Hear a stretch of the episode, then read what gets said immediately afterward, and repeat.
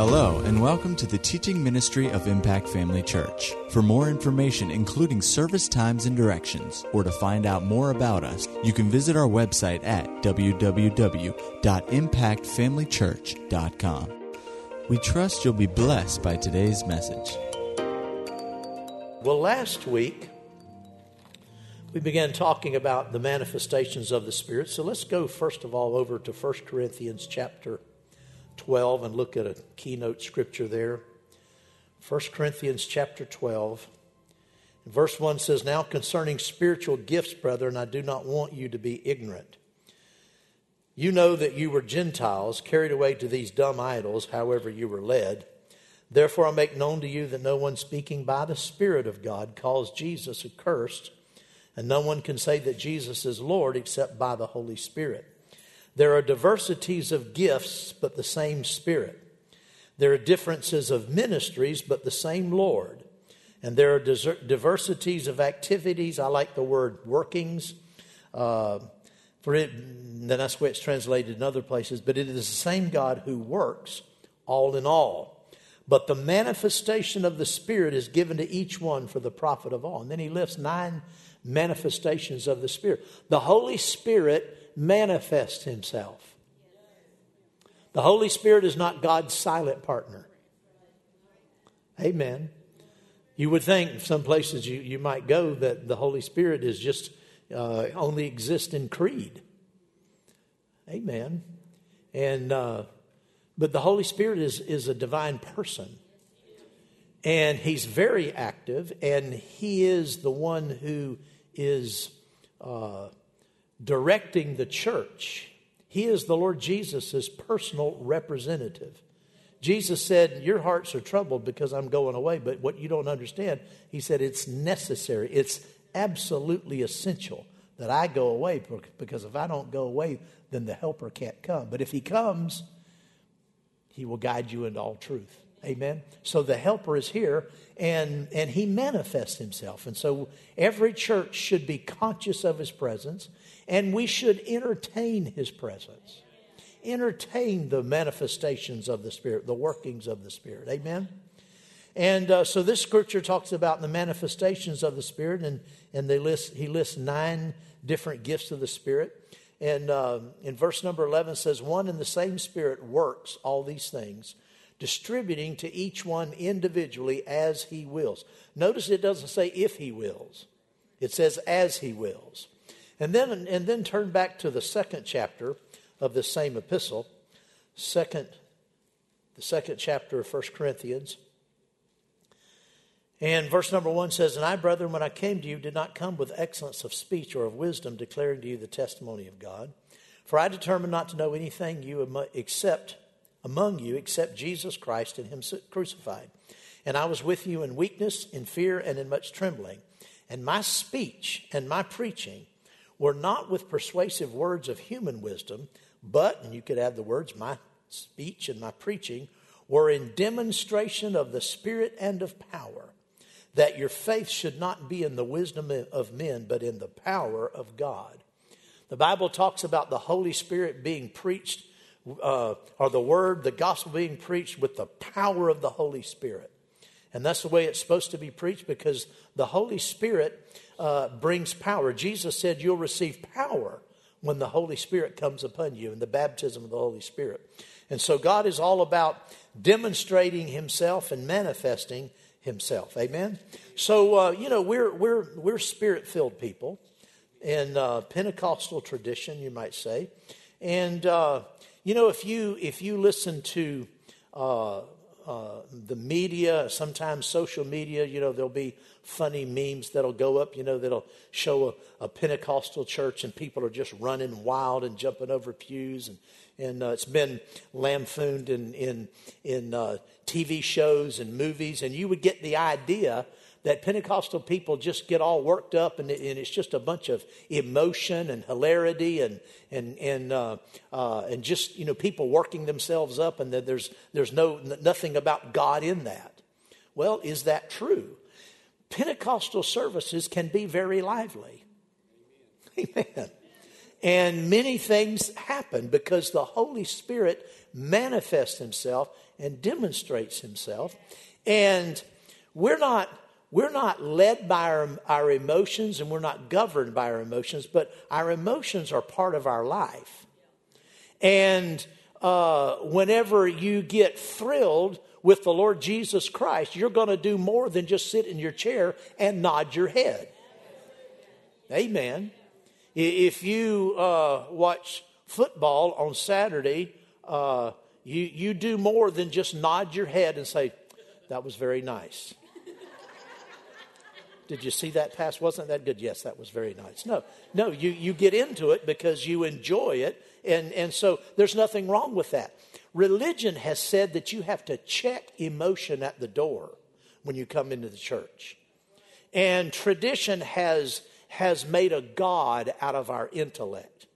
That if everything has to be strictly on an intellectual level in our worship and, and everything about, about meeting together has to be on a completely intellectual level, well, God gave us minds, and, but, but He also gave us feelings.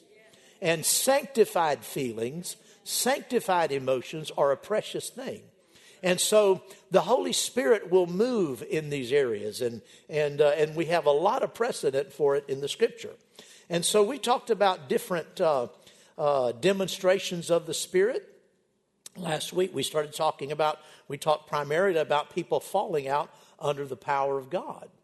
And, uh, you know, I, I, I, on, on that, uh, along that line, I read to you from Charles Finney's autobiography how uh, that he went into a town in, in New York and, and how he was preaching. And, and uh, if you were here last week, I won't go into all that. And uh, he was preaching a, a really a supernatural med- message to them because he, he talked about the wickedness of Sodom, and that little hamlet was called Sodom. And, uh, and so, and the one righteous man in the town's name was, was Lot. And so, uh, you know, we, he talked about how that as he preached, that people just begin to fall out of their chairs.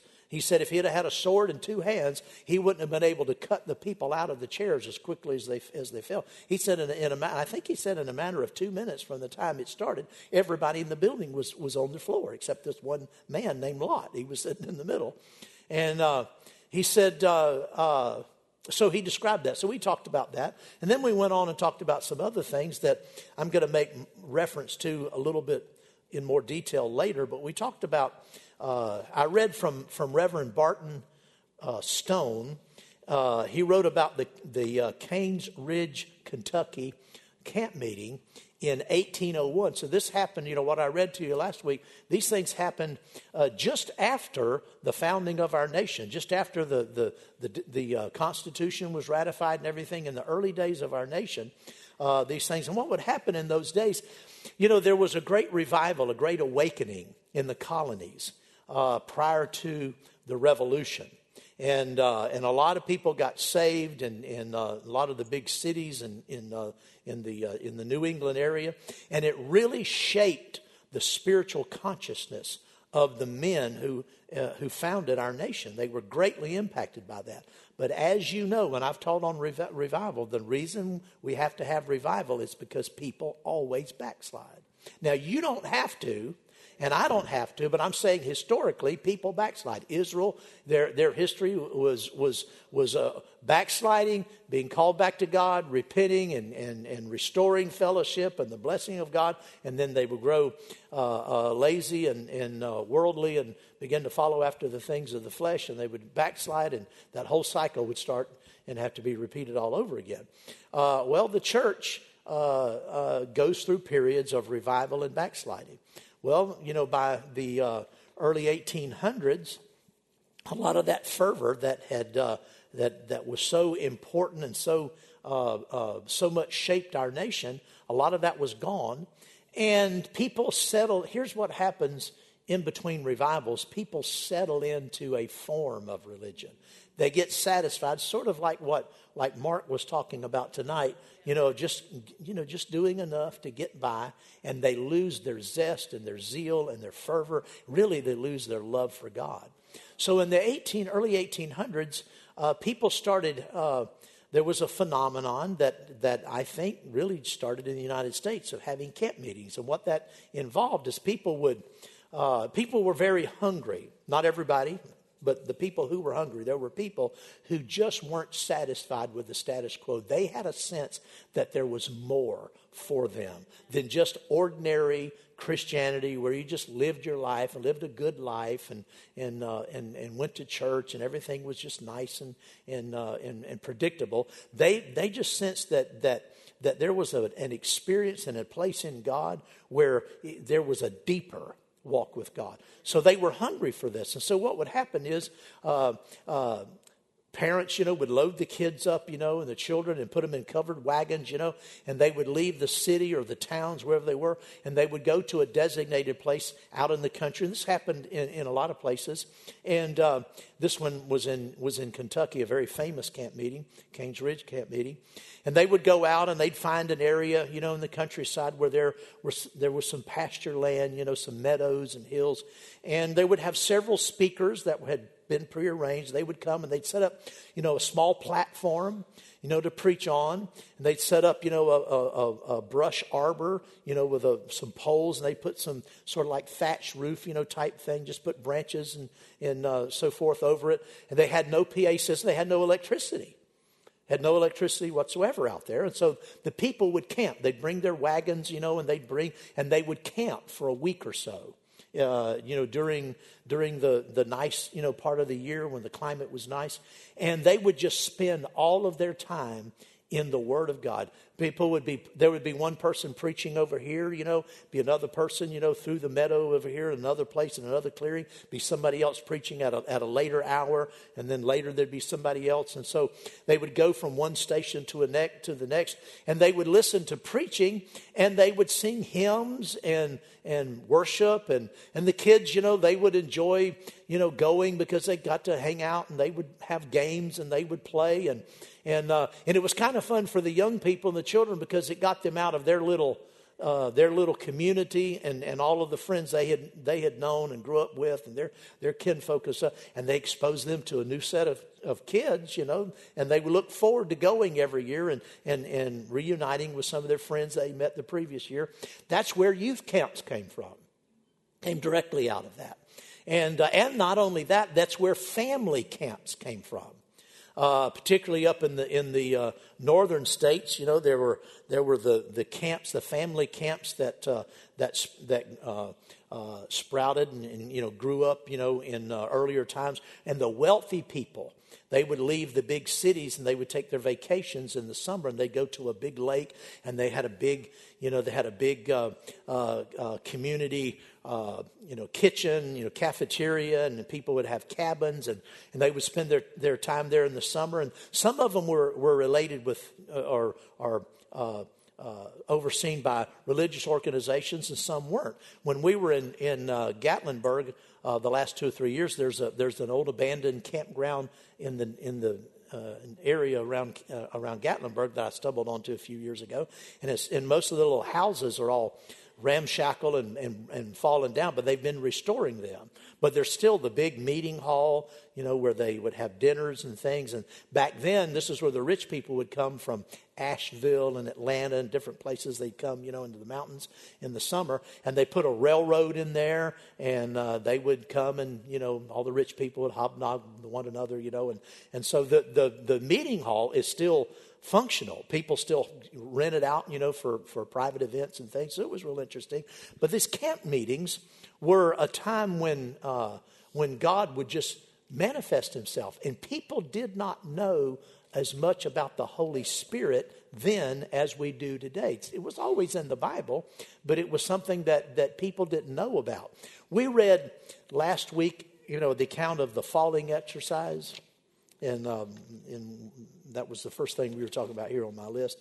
The jerking exercise, the jerks, you know, the dancing exercise, and then the barking exercise. Now, when I read about, I heard about the barking exercise a number of years ago. And, uh, and when I heard about it, I thought, well, that was just a bunch of people that just got completely carried away and were in the flesh, and it was just nonsense, and how ridiculous a thing. There's nothing in the Bible, because all these other things you can find in the Bible, and we'll show this tonight as we get to them. But the barking, I think that's just, that was just the devil got in, you know. But then I read this, this account, and, uh, and he said, first of all, he said it was, it was the scoffers who called it the barking exercise.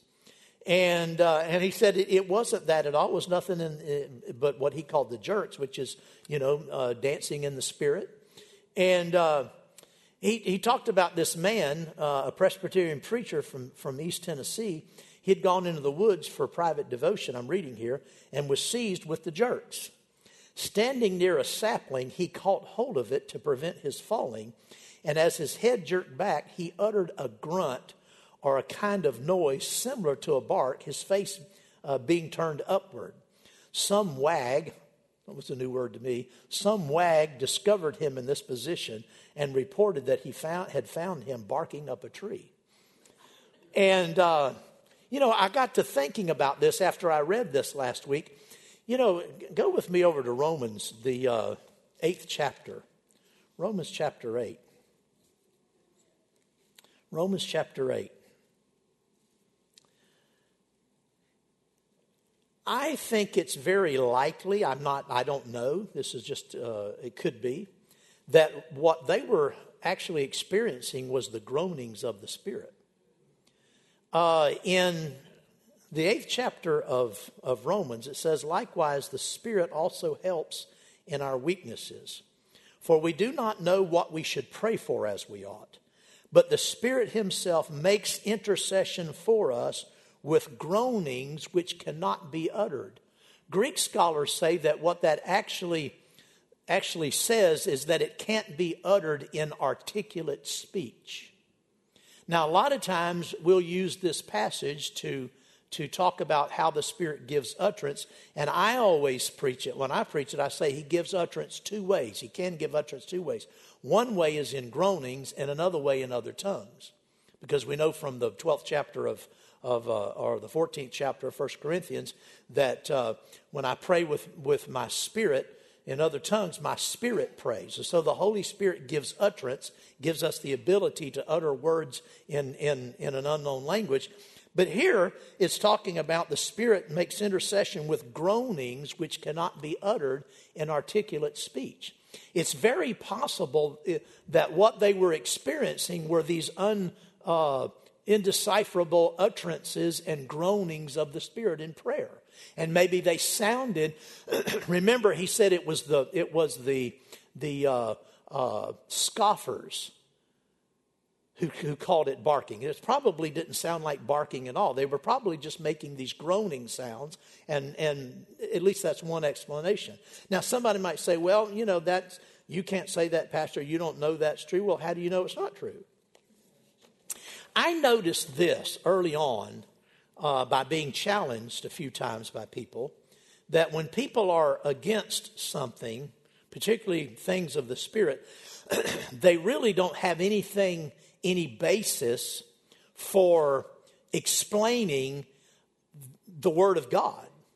Like I've told you before, I was here once before, you know, after we'd been in, been in this building a few years, and a man came up after service, and uh, we had been worshiping the Lord. The whole church had been worshiping the Lord that morning or that night, whenever it was, in other tongues. And he came up to me after service. I mean, as soon as the, the, the message was over, he was right there. He wanted to talk to me. I just want you to know, he said, this was all out of order. I said, it was. He said, yes, this church service was out of order. I said, okay, tell me about it. He said, well, the Bible says that, that, uh, that anytime people, anytime people speaks in other tongues, there should be an, an interpretation. If there's no interpreter, then let him keep silence. All of this was out of order. I said, okay. I said, well, tell me. I said, how, how do you, how does your church uh, manage speaking with other tongues? What, what's the procedure there? How do y'all do it? He said, we don't speak in other tongues. I said, righto. I said, you really don't know what you're talking about. You have no experience. I found that people who who uh, want to protest and criticize, they don't have any spiritual experience that they can say, no, this is what that is. He, and he, he came back at me and he said, Well, I, I can read my Bible. I don't have to speak with tongues to know what the Bible says about it. I said, Well, let me ask you a question. Do you think you could read a book on, on driving an 18 wheeler and get behind the wheel and just set out and, and, and back the thing up and park it and go around tight corners or tight mountain passes? You think you could do that? Well, no, I said, That's right. It, there's, there's the word, but there's also experience. Sometimes you learn to interpret the word and you see more about what the word is actually saying because of the experience that you have. I mean, you know, you couldn't read a you couldn't read a book and go out and say, "Well, I've read a book on flying an F-16. I think I'll get in the cockpit and take off." No, it's going to take more than reading the book. You're going to have to have some experience. Isn't that right? And so people who who uh, who criticize sometimes don't have any spiritual experience in the arena that they're criticizing to come back and say, "Well, no, this is what the Bible means because this has happened to me." And uh, and so, you know, uh, I would like to say to somebody that, that, says, well, no, that, that couldn't be the groanings. Well, how do you know? Have you ever groaned? In the spirit? I'm not talking about because you hit your thumb with a hammer. I'm talking about have you had this experience in prayer where the Holy Spirit began to make intercession through you with groanings that, that you could not utter in articulate speak? Tell me about that. Tell me about how that works. How did you experience that? What's it like? Well, they're dumbfounded. They don't have anything to say. And so we don't base what we believe on experience apart from the word, but experience gives light and gives and, and gives enlightenment to what we read. And that's true. That's true about anything you read. Isn't that right? Amen. Well, praise the Lord. So uh, it could be that, or it could have been, you know, another explanation. Uh, when we were talking about falling out under the power, you know, people being, there's another expression I don't really particularly care for, but charismatics picked it up, Pentecostals used to use it, being slain in the Spirit. And it just means that people would, would fall out under the power of God. And we gave examples, uh, I think last week. Did we give examples last week? Bible examples. When the power of God comes on the scene, uh, the, the God's power can overwhelm the natural. The supernatural overwhelms the overwhelms the natural realm, and people will fall out. I've, you know, it can be though that people just get in the habit of falling. It can be that when people are laid, when hands are laid on people, say in a ministry line, that somebody falls and then everybody thinks, well, I, you know, I'm supposed to fall, and people just fall. And there's the, the power really didn't do it; they're just falling out of habit. Well, we don't want to do that. We don't want to do that. We want the power of God in, man, in, in manifestation. I have laid hands on people and that I didn't know. People have come to come to the church before that I didn't know. They came up, laid hands on them, and man, they hit the floor like a like a sack of potatoes. I mean, boom, just went down. Come to find out later, they had never been in a Pentecostal service where they, they I talked to them later. So I've never seen anything like this. They'd never been in a Pentecostal service. They'd never seen or heard of anybody falling out in the power. So they, you know, they weren't psychologically worked up for it, you know, and, and, and just trying to, to mimic something. They had no idea it was going to happen. They went out and they said that, that they didn't know what happened. The next thing they knew, they opened their eyes and they were on the floor. And God healed them and delivered them. So, so these things are real. Just because we get used to things doesn't mean that they're not valid. Amen. And but on the other hand, we need to have scripture for everything we do. We don't need to have anything that we don't have scripture for. Uh, unless it's there's something that's in line with the scripture. I said, I think last week, Jesus didn't have scripture for spitting on the ground and making a, a mud ball with his spit and the, and the dirt on the ground, putting it in a man's eyes. He didn't have scripture for that. There was no precedent for it, but he did it because he was anointed of the Holy Ghost. He was led by the Spirit to do it. So the Spirit can lead us to do things, but there will be some scripture that you can tie it to. Amen? Well, praise the Lord. This is the truth. Another thing that's, uh, that's uh, we see some of, a lot of sometimes, is people laughing in church. We call it holy laughter. And uh, I remember in the 1990s, there was a, a sort of a, a, move of laughing in the church. there was a big revival up in the Toronto area, and people were laughing, you know, and that got a lot of attention. And and uh, uh, Rodney Howard-Browne from South Africa, he began to tour around the United States, and he would have meetings, and people just would just be hundreds and hundreds and thousands of people just laughing in church. And it, it was a it was a move of God. Brother Hagin in his meetings, we had the same thing. We've had it here. But just because God moves in a certain way doesn't mean that it's new. Most of these things have always been around. But then there are times when God brings them to there's just a he just he's just moving that way and it's a sign and and and a demonstration of God's power. The first time I ever experienced laughing in the spirit, we call it laughing in the spirit, whatever you want to however you want to uh, designate it uh, was in the mid 1970s. I had gotten back into fellowship with the Lord in, in 72, late, later part of latter part of 72. Started going back to church in, in either the end of that year or first part of, of uh, 1973. Started going back to the Pentecostal church I'd been raised in. And there was a, a revival going on among the young people and the youth in the church. And the charismatic revival was going on, which I had not heard of. Uh, there was also Jesus people. We called them Jesus freaks among the hippie population. Well, it wasn't going along. Well, it wasn't going around in the in the group of hippies I was hanging out with. I didn't hear about it. Didn't know anything about it.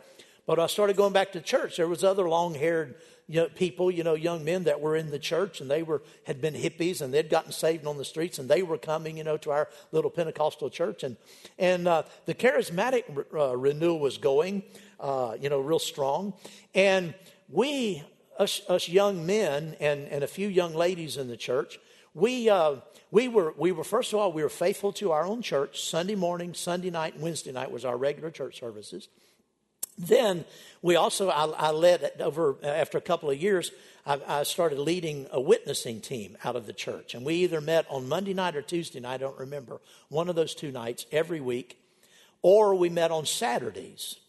And, and on Monday nights or Tuesday nights, when the, the weeknight, we would go around to, to people's houses and in the community around the church most of the time. Uh, on Saturdays, we would drive around town. Sometimes we'd go down to Hemming Park, you know, in downtown Jacksonville. Other times we'd just drive around and, and witness to people. We'd go up to, you know, we'd see some, some guys, you know, playing basketball at a, at a city park or something. We'd park and we'd get up and we'd start, you know, shooting hoops with them and playing, and then we start witnessing to them, you know. So we were very involved in our church. But other nights, I mean, we were, all, we were going someplace all the time. Other nights, we would attend some of the charismatic meetings around town. And uh, the charismatic re- renewal was, was, was mostly a revival outside the confines of the local church because most local churches weren't open to it. People from every denomination that you can think of were being filled with the Holy Spirit. The classical, traditional denominations that, that didn't know anything about the power of God.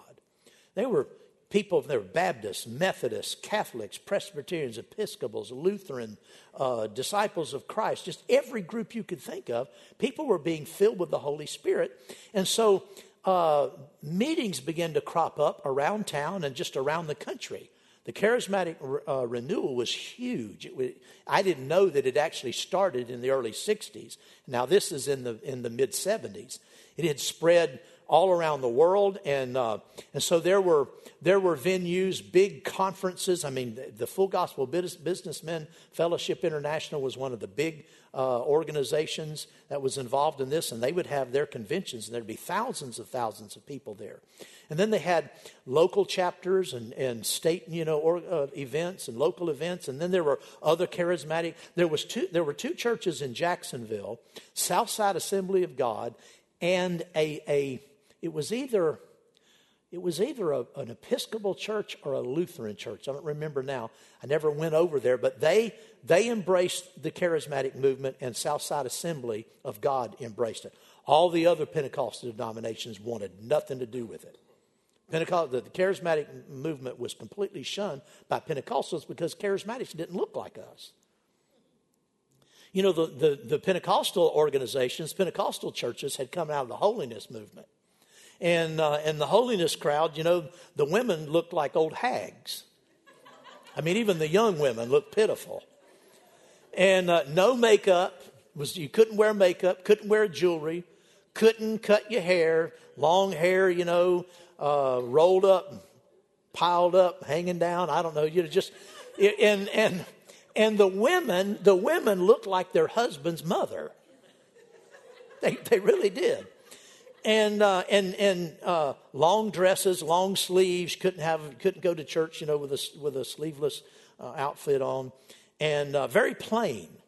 Well, the charismatics, you know, they were they were professional people and business people and people from the from the from the mainline denominations, and and and they they dressed stylishly, you know, and and and and the women had I mean they had they had war paint on. That's what we called it, you know, war paint. Women put on that war paint. I, I, had a pastor come one time to the church I was in. He come in he, and he preached and he said, "I'm my God." He said, "There's more gold in this place because our church had begun to become, become a little more progressive in the mid uh, late 60s and the early 70s. He said, There's more gold in this place than in than Moses' time. You can make a, a molten calf, you know, out of all the gold that you women are wearing. So he railed on it, you know. But uh, so the, the Pentecostals didn't like the looks of the charismatics. They couldn't possibly have the Holy Ghost and have on makeup. so they shunned it. But Southside Assembly they embraced it. They saw that God was in it. And so one particular night, uh, there was an evangelist had had started a revival at Southside Assembly of God, and was a, he was a fairly well known evangelist at the time. And uh, the, they had outgrown the service. Now, Southside Assembly was the largest Pentecostal church in Jacksonville. Their auditorium seated, you know, several thousand people. They had outgrown the auditorium, so they had put a tent up outside, a very large tent, and they moved the services outside. Well, you know, we went over there on, on a weeknight, and there was, I think there were four of us, might have been three, three or four of us guys went over there. And uh, I had never even heard of laughter, holy laughter or laughing of the Spirit. I'd never heard of it. I'd never thought of it. It didn't happen in our church. It just, just never occurred to me. Well, they it, it, it uh, they had praise and worship, you know, and it was it was a, a good crowd, you know, on a, on a, even on a weeknight.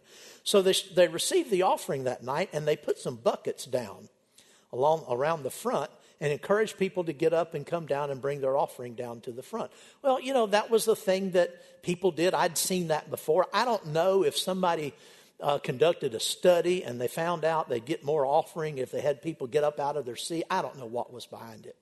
But it wasn't, it wasn't presented as if it was a move of the Spirit. It was just another way to receive the offering. I think maybe the idea was get people up and get them smiling, talking to one another. You make it the offering kind of kind of a fun time. You know, maybe people will give more. I don't know. But people came down to the front and they were putting their offering.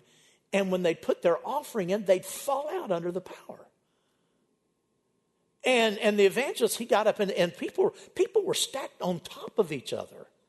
I mean, the aisles were crammed with people falling all over the place. They couldn't even get up to the front. They get up close to the front with their offering and they'd fall out under the power. And the evangelist got up and he said, Folks, he said, I've never seen anything like this in my life. He said, This is when people start falling out under the power giving an offering, you know it's God. and my friends and I, we were standing back there. So so I took my offering and I marched down to the front. You know, I managed to get down one of the aisles where there wasn't anybody in the floor, you know, and, and I put my offering in the bucket. Nothing happened. I didn't fall. And people were laughing. The people that fell out were laying on the floor laughing. I'd never seen anything like that in my life. And, and, and the evangelist, he said, you know, when people are falling out and laughing during an offering, you know that's got to be God.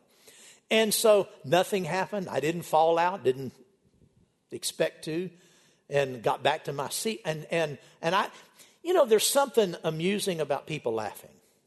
Laugh, when people are la- really a hearty laugh, it's contagious. It's just flat funny, okay? That's why they have laugh tracks on, on comedy shows on TV, because if you didn't have that, you wouldn't laugh at half of the stuff that goes on. Laughter is, is contagious. Well, it was kind of comical and I remember I walked back to my seat and I was just kind of amazed at what was going on. And when I turned, I came up the aisle like this, and, and my friends were standing about halfway in that short aisle or in that short row there. And when I turned to step into that row, suddenly I was just overcome with laughter. And I had no explanation. And, and I, I guess I had this big look on, you know, like my eyes. And I'm just suddenly, I'm roaring in laughter. And one thing I realized is this is the Holy Ghost. Because a second before, I didn't, I didn't, I wasn't thinking. I mean, I saw people laughing. I was kind of chuckling because it was funny. But I sensed, I sensed the Holy Ghost come on me. And even though I was young in the Lord, I realized this is, this is, this is of the Spirit. And I was, and, and I remember Ralph was standing there, my friend Ralph. He was looking at me like, oh, "What in the world is wrong wrong with you?" And then he started laughing. And so that was that was my first experience. It was it was the Spirit of God came on me. I didn't work it up, didn't try to laugh. I wasn't wanting to be like those people, you know, didn't interest me. I thought it was kind of amusing, but that was all. And suddenly, just like you snapped your finger, I am just overwhelmed and overcome in laughter. And I laughed and tears flowing down my face, and I'm just laughing. And it was a very glorious time. It's the first time I'd experienced that. Didn't experience it again for a number of years. You know, you say, well, is, does God do that? Well, look at Genesis, the 21st chapter. Genesis 21.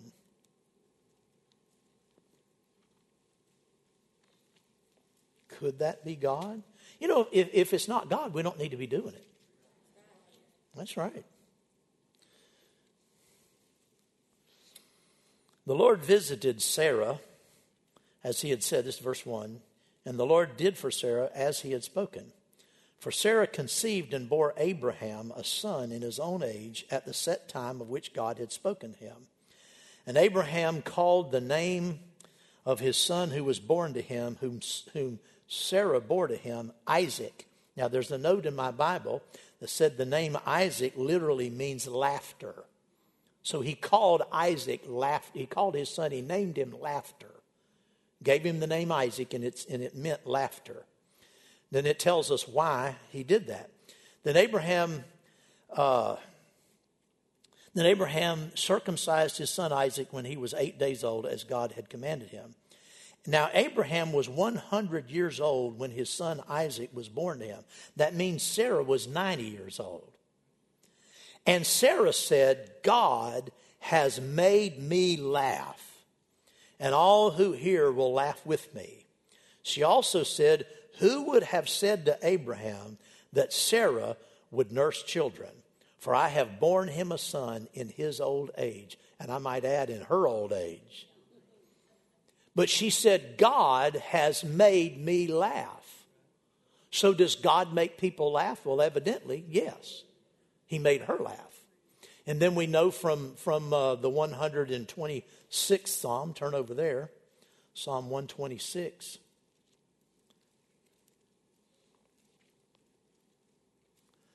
Now, people might not understand, and very often people don't understand, but remember, they mocked people on the day of Pentecost too.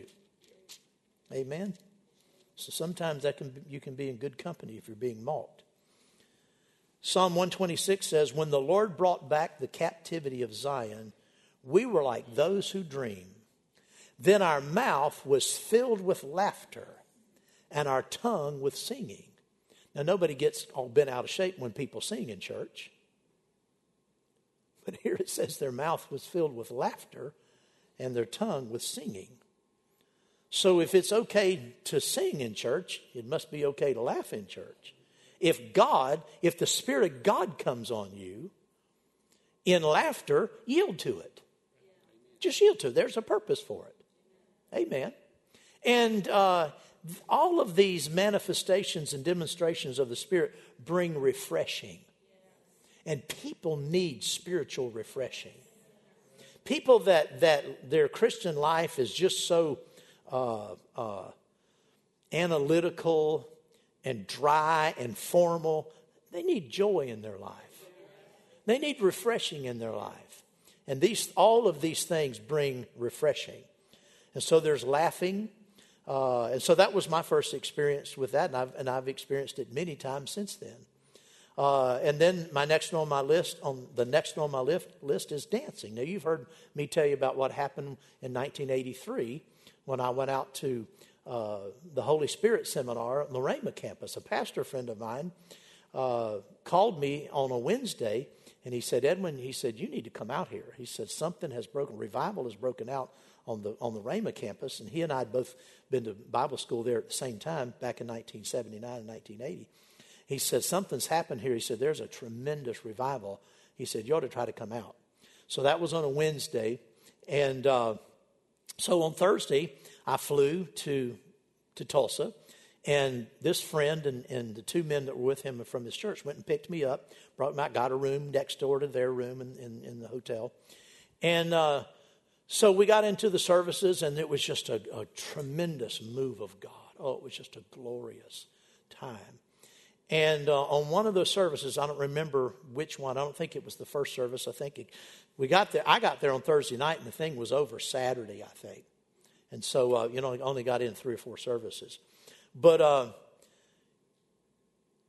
everybody was just standing up and praising God, and and uh, the whole the, the, auditorium was full. There was about two thousand people in there, and they had other rooms on the campus that were full of people. People had come from all over the country, and even some people had come internationally. And it just sort of happened. There wasn't any big push for people to come; they just showed up and a lot of uh, well-known ministers were there. And so this particular time, David Ingles is up at the, uh, you know, the piano, and he's playing, and people are worshiping. And, and you look out over the over the auditorium, people are on their feet praising God. Nobody that I remember, I didn't see anybody dancing in the spirit like like Pentecostals do. I'd grown up in a Pentecostal church, and uh, when people danced in the spirit, they also jerked like this. Uh, camp meeting uh, described. And I wanted nothing to do with it. To me, it was embarrassing, it was ridiculous, uh, it was completely unsophisticated. And the last thing I would, I would want would be for any of my friends to know to I, that I went to a church where people acted like that. Because people would make fun of that kind of stuff. And so I just, I never let on that, that, that I went to a church like that. So uh, when I got back in the fellowship of the Lord and got filled with the Holy Spirit, and we started, uh, you know, started going back to that church. There was two or three. There were two or three people in the church, and they, when the Spirit would move, they'd get up and dance in the Holy Ghost, you know. And because I was in love with Jesus, I was in love with with Jesus's people. I was in love with Christians, and uh, even though they seemed kind of square to me, you know, I, I, I loved them. And I remember my friends and I, Ralph and David and John, some of us, you know, after church, we'd say something like, Ooh, boy, Brother Jesse really got, Brother Jesse Ellington, Brother Jesse really got happy tonight. We'd laugh. We thought it was great for Jesse. Understand? It's good for Jesse. We're, we're just delighted that Jesse got blessed. But I had zero interest in that because to me, it was just unsophisticated and, and uh, I, didn't, I just didn't like the way it looked. And so we were out at the, at the Rhema meeting that night, and my, my David Dunning was standing beside me. He's a pastor up in, in Savannah now, and and I put my arm around him like this just to sort of hug his neck, you know. And I had, I think I talked about this recently. I had just a slight impulse, just a slight, not a not a big leading or anything, just a slight impulse to just jump like this. I mean, you know, I'm I'm a white guy, I can't jump, you know, so just jump like that, and and that's all I, you know, and that, and, and I, I had my arm around him, you know, around his, around his shoulder. And I, and I think I jumped twice, no more than three times. And I was still holding on to him. And he had his arm around my shoulder, you know. But on that second or third jump, you know, I mean, it took like a half a second for me to leave the floor and come back. You know, it's like that. From the time I went up until the time when I, my toes hit the floor, I was in the Spirit. Suddenly, I was in a cloud. This cloud just came up around me, and I couldn't see anything. I couldn't see the people in front of me. I couldn't see, I could see David, but that, that was as far as I could see, about two and a half feet. And it seemed like the sound, I couldn't see anybody, but I could hear the, the, the praise and, and the shouting. But have you ever been in, in, a, in a, like a big arena uh, big uh, coliseum or something and there's something loud going on and you go out in the corridor to go to the bathroom when you close the door it sounds like it's far off suddenly the sound of the room sounded like it was far off i could hear it but it sounded like it was way over there somewhere i was just in this cloud and without any uh, impulse, without any direction, I just found myself dancing. I don't know how. It wasn't like I felt led to dance, so I think I'll dance.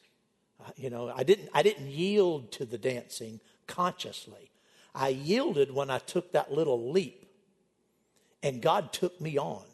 It was like I had nothing to do. I just found myself dancing in the Spirit. So I realized then that all of this that I'd been sort of making fun of, or not, you know, when I was younger and when I was older, I just kind of, you know, laughed it off. I realized that's not just emotion, that, that's a move of the Spirit because I was caught up in the glory of God. I, I, the glory of the Lord was all around me, and I couldn't see anything for that glory. And I'm dancing in spirit, and my friend, we're still holding on to each other, and he's dancing in the spirit. The two of us like this, we got each other around the around the shoulder, and we're just dancing. And I don't know how long that lasted, but finally that cloud lifted, and we we looked around, and the chairs around us were kind of knocked around, you know, and people around us were going like this. They're like. Now, Dad Hagin talks about a meeting in the early 80s where the auditorium was full. He said there were hundreds of people dancing in the Spirit. That might have been that meeting, and I just didn't realize that it was going on in other parts of the room. I don't know. But the people around us thought it was kind of strange. And we just kind of stood there and looked at each other like, what in the world just happened? But it was so liberating. It was so refreshing. I remember Angela drove. Do you remember where you met us? I drove by, flew out there, but I drove back with David and his, and his men in his church into Georgia, and you drove up there and met us. Tifton or someplace like that. And the first thing I said to her when she, when she drove, I don't know if you remember this, I said, You'll never believe what happened to me. She said, What? I said, I danced in the Holy Ghost. She went, Oh, brother. Like, are you serious? You did what? Oh my gosh. I'm telling you, these things in the Spirit are real. Amen. Another thing that you see, another demonstration of the Spirit, is drunkenness. On the day of Pentecost, they, when the Spirit was poured out, they must have been exhibiting some behavior that looked like they were drunk because when Peter got up to preach, he said, These are not drunk as you suppose, seeing it's only nine o'clock in the morning.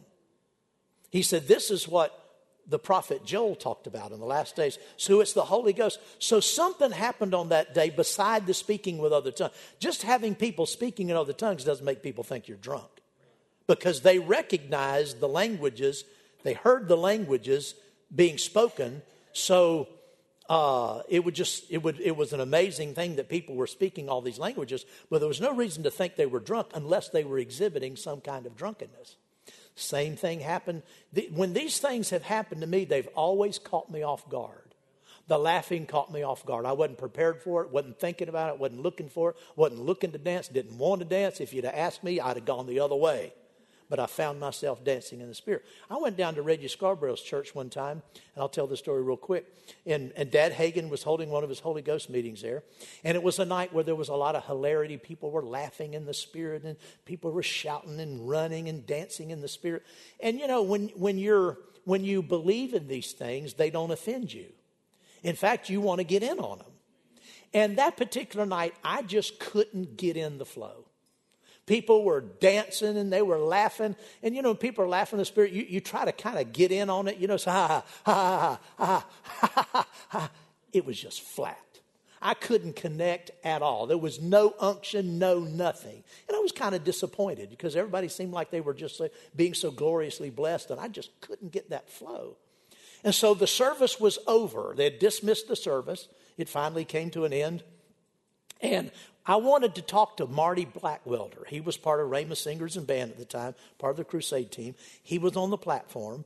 And I don't remember what it was I wanted to talk to him about, but I was waiting to talk to him. But I didn't want to go up on the platform. I was going to wait because I knew he would come off the platform in a few minutes. And so I'm, I'm standing, they had pews in their church. They didn't have seats like this, they had pews. In the middle section, a long section of pews. And I was back on the second, on the end, say on that end of the second or third row. And I'm just watching Marty. You know, service is over. It had been over for a while, and Marty's not coming off the platform. He's still up, he's talking to somebody. And the, the auditorium was thinning out.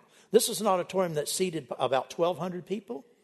And uh, there was maybe, maybe 150, 200 people left. So the, the auditorium was thinning out. People were leaving. It was a night service. And I'm just standing back there watching Marty. So, well, surely he's going to quit talking in a minute. And when he comes down, I'll talk to him.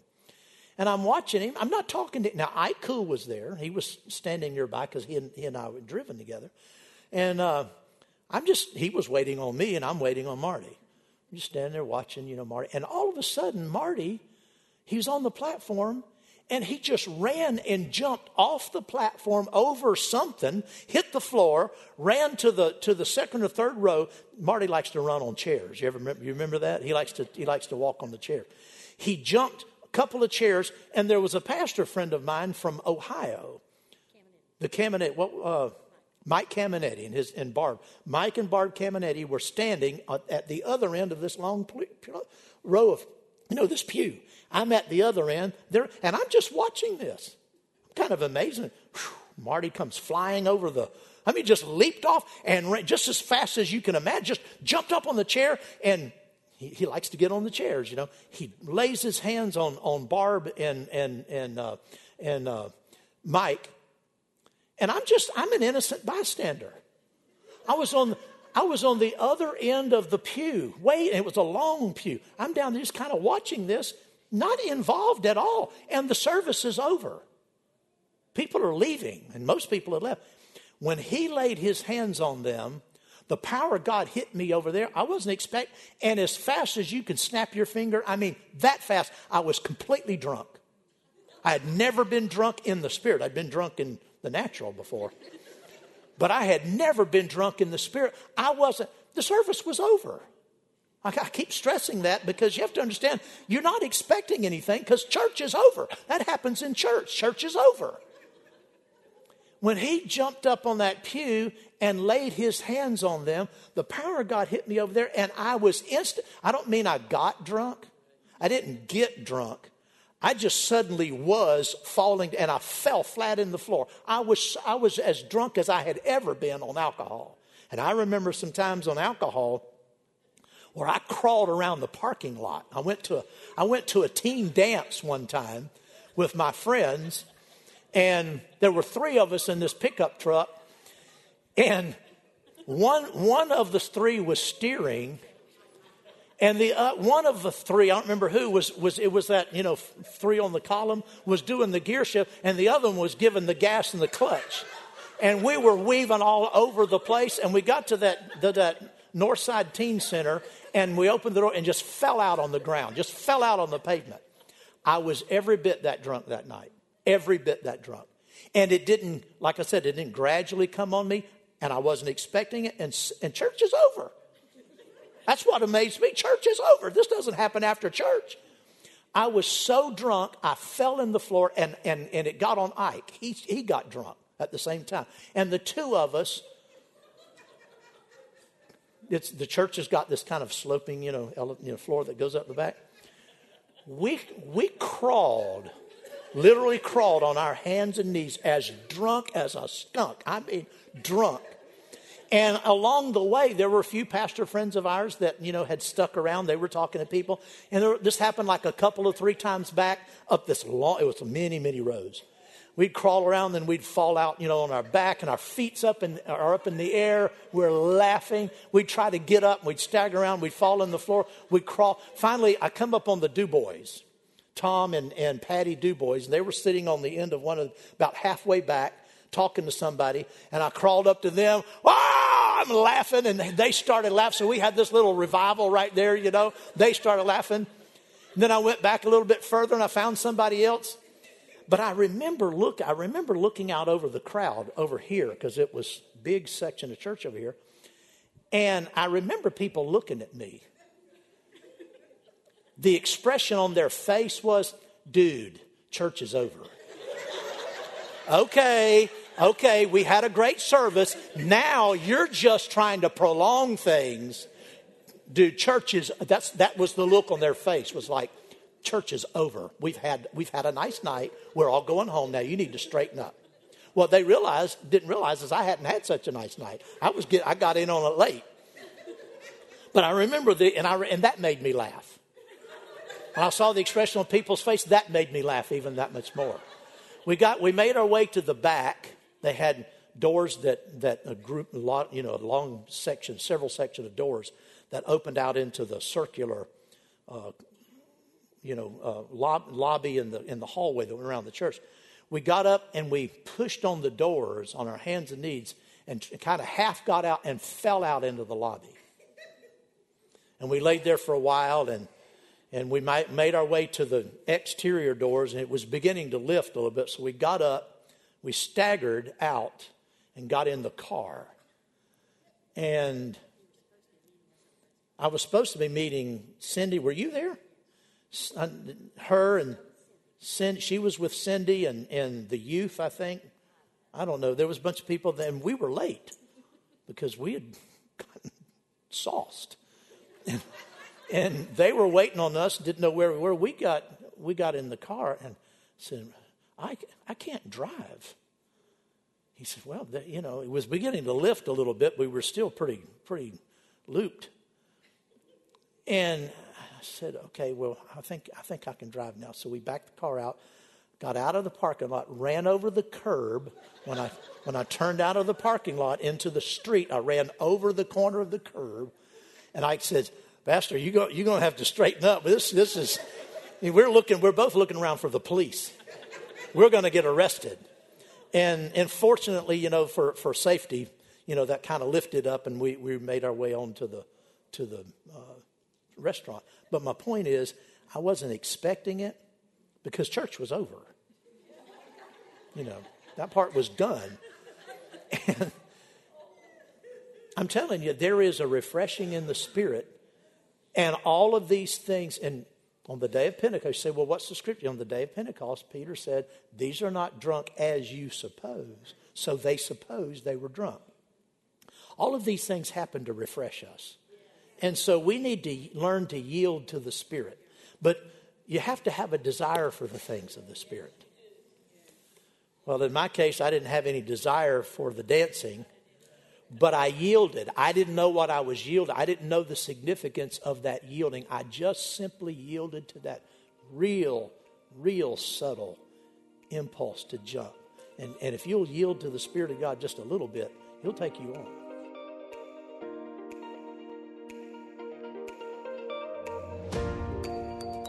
At Impact Family Church, it is our desire to see you blessed through the power of the Word of God. We have been helping people to change their world for over 25 years through our dynamic ministries and teaching. If you are going to be in the North Central Florida area and are interested in attending our services or just want more information about us, you can visit us online at www.impactfamilychurch.com.